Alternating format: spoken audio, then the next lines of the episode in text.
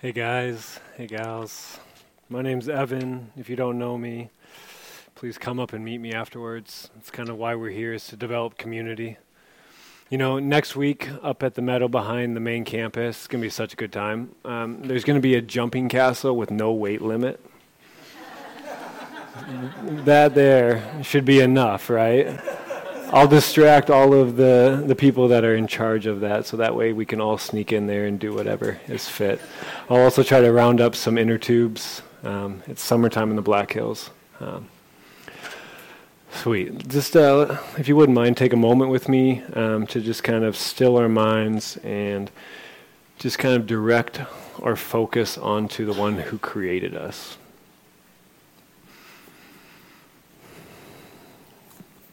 God, we, we believe in you intensely and maybe not so much, but that's why we're here because we believe that you are real and that we want to make you a priority even for the next half an hour. And so we ask that you would interact with our minds, our emotions, and that you would just kind of break through and give us what we need. We are here because we know that you are real and that we want what you have for us. Amen. All right, so I want to start with a question tonight, a couple of them really, but what if you had someone that knew you really well and cared intensely for you, and that this person was also extremely wise and desired to help you best live your life? Would you seek their advice and follow their instruction? I'm guessing a lot of nods, right? Without a doubt. It's just common sense. The God that is given to us in the Bible created us, knows us intimately, loves us intensely, and desires to show us how to best live our life. You know, God's grace, His goodness poured out upon us, is the only thing that puts the breath into our lungs and brings life to our souls. He is the author of our life, physically and spiritually. You know, a form of God's grace is the law or the instructions that He has given to us.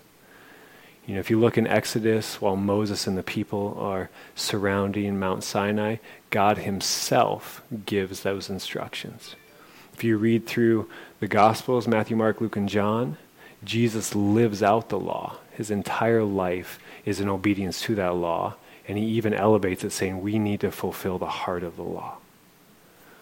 Once we place our trust in Jesus and what he did through this, his death and resurrection, we receive the Spirit who guides us on how to best live our lives based on his instructions, his law. You know, the instructions that he gives come straight from our Creator and our Savior. It says so in John 16.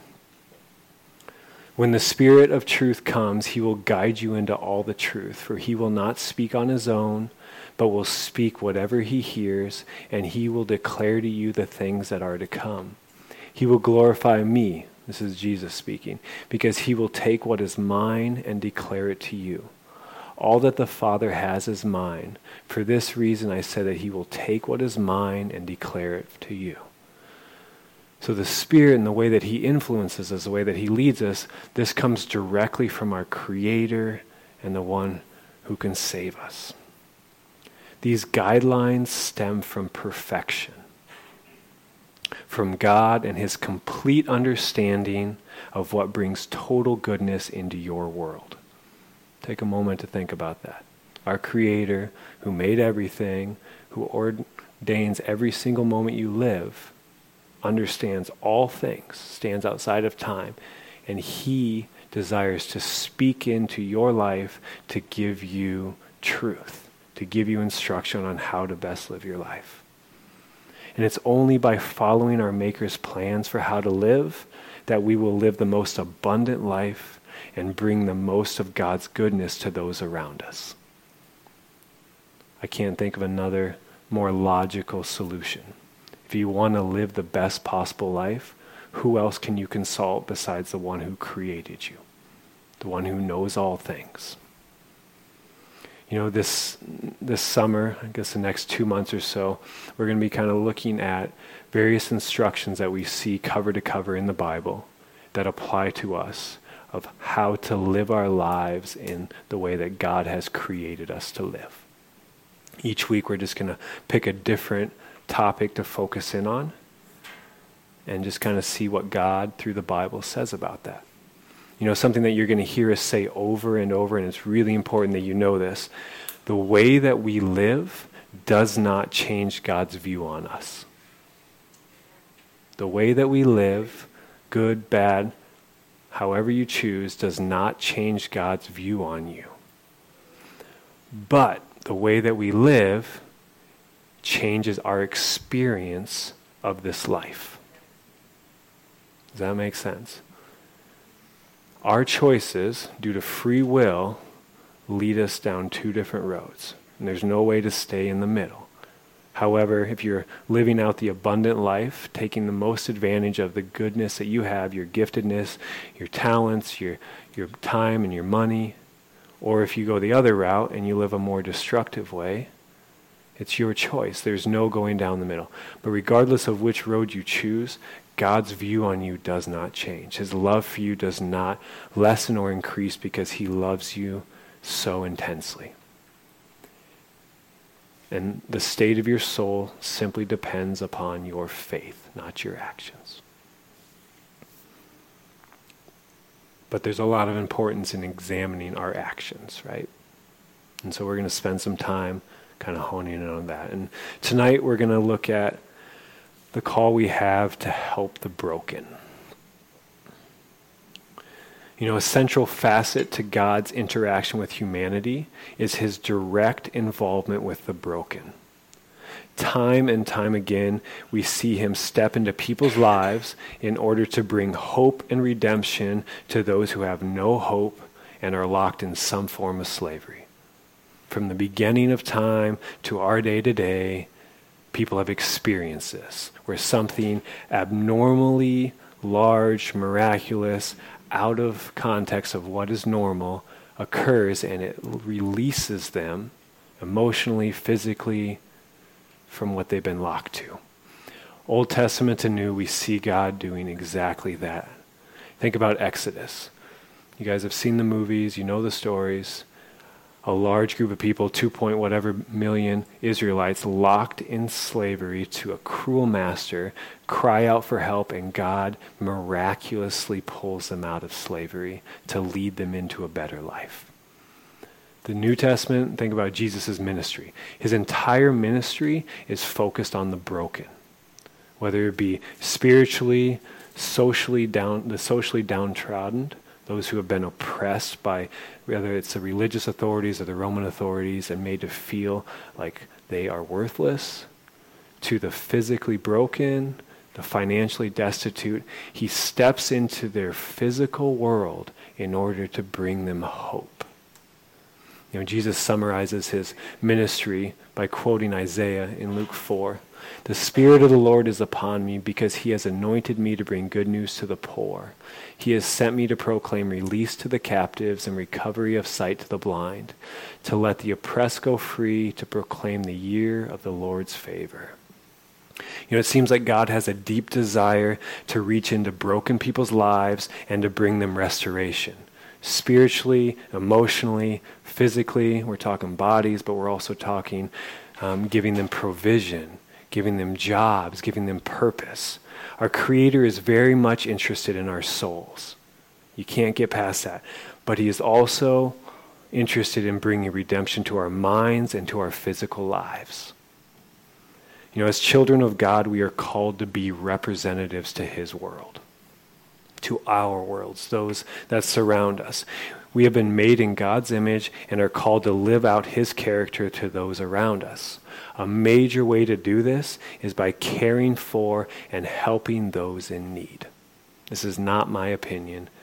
Right? Here's some verses that kind of show us what God's thinking. Isaiah 58, 6 and 7. He's speaking to Israel who is just kind of abandoning their faith in him, but they're still practicing certain religious things like fasting and going to the temple. And they don't understand why God will not help them out, why God does not allow them to be blessed by his goodness. And he says, This is God speaking to him Is not this the fast that I have chosen? To loose the bounds of injustice, to undo the thongs of the yoke, to let the oppressed go free, and to break every yoke. Is it not to share your bread with the hungry and bring the homeless poor into your house? When you see the naked, to cover them and not to hide yourself from your own kin? So fast is this like really intense, very religious thing that we think that God really honors, but he says here himself that what he desires us to do far more than abstaining from food is to help the oppressed, to feed the hungry, to clothe the naked.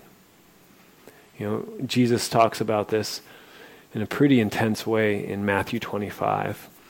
When the Son of Man comes in his glory and all the angels with him, then he will sit on the throne of his glory. All the nations will be gathered before him, and he will separate people one from another, as a shepherd separates the sheep from the goats.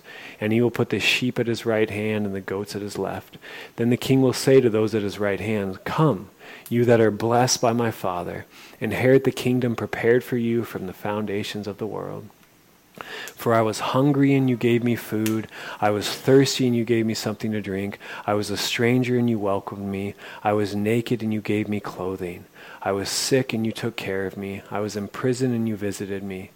Then the righteous will answer him, Lord, when was it that we saw you hungry and gave you food, or thirsty and gave you something to drink? And when was it that we saw you a stranger and welcomed you, or naked and gave you clothing? And when was it that we saw you sick or in prison and visited you? And the king will answer, This is God Himself. Truly I tell you, just as you did to one of the least of these who are members of my family, you did to me. This is a really intense passage.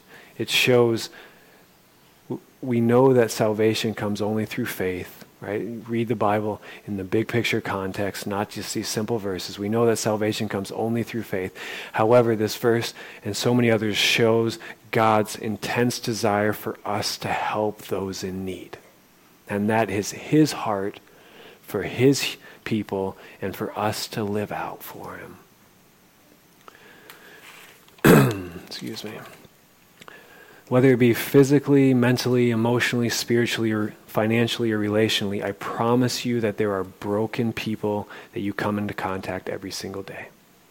As followers of Jesus, sons and daughters of the Most High, we are called to reach out and bring His goodness into their brokenness. There are endless ways that we can do this. You know, there's formal ways like going to organizations that do this on a regular basis.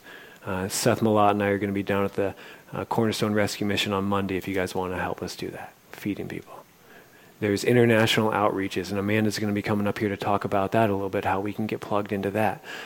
But there's also informal ways. So many informal ways. Let me give you some example. Helping someone you run into who is an obvious need.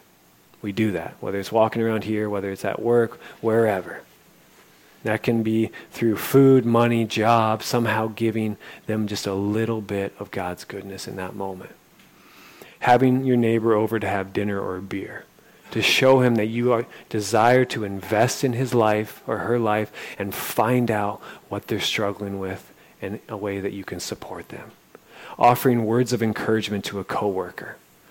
You have no idea how those small little phrases can help somebody who is battling discouragement or low self worth. Using your talents to enrich someone's life. And as I look around this room, there's so many talents in here that are so varied, things that you are really good at. And there's an endless amount of ways that you can use those in small ways to help people understand that there is good in this world that comes from our Creator.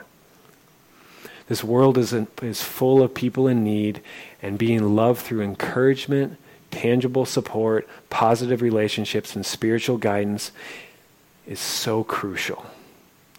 And as people who have the Spirit of the living God within us, we are called to bring them this love. Jesus says it in John 13 35. By this, everyone will know that you are my disciples, if you have a love for one another. Notice that. It's not fasting, it's not going to church, not reading your Bible. All those things are really good and called for, but it's if you love one another. You know, I just want to give you two foundational truths to remember as we think about this. The first, our actions do not change our Creator's love for us. I know I mentioned it, but it is so crucial to keep this in your mind. His love endures unchanging forever.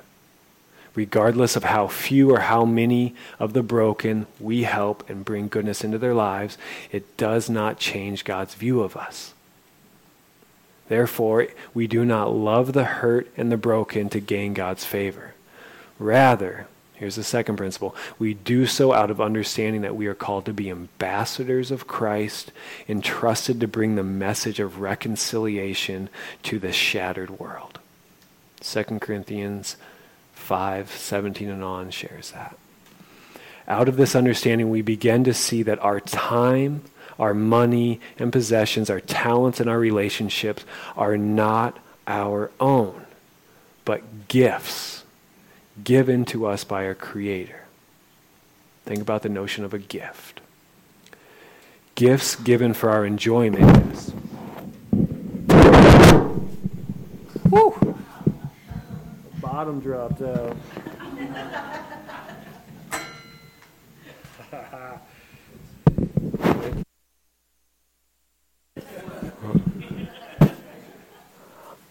All right. Here we go again. I was just building so nicely to that point, too.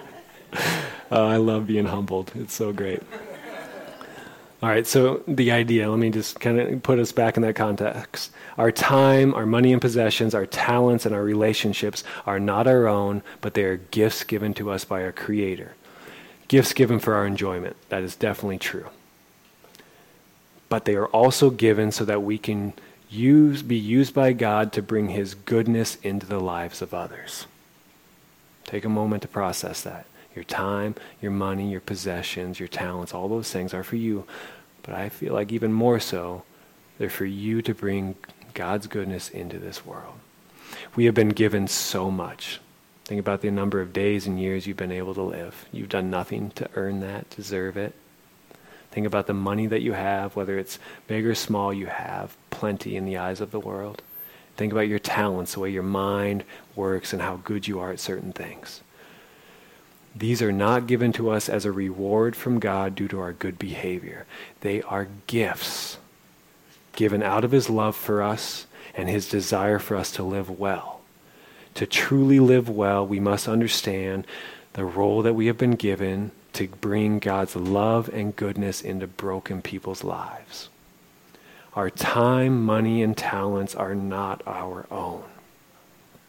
They are forms of God's abundant grace poured out upon us so that we can be a part of God bringing redemption to those around us. You know, with those two concepts in mind, I promise you, you will always have the opportunity and the means to help those in need. You know, Amanda, if you want to come on up. Amanda's been a part of this church about a year now. Um, in the last six months, she has kind of felt called and led to join an organization called uh, Bethany. Um, and with that, she has a real intense desire to kind of show us what they are doing um, and allow us to become a tangible part of helping the broken.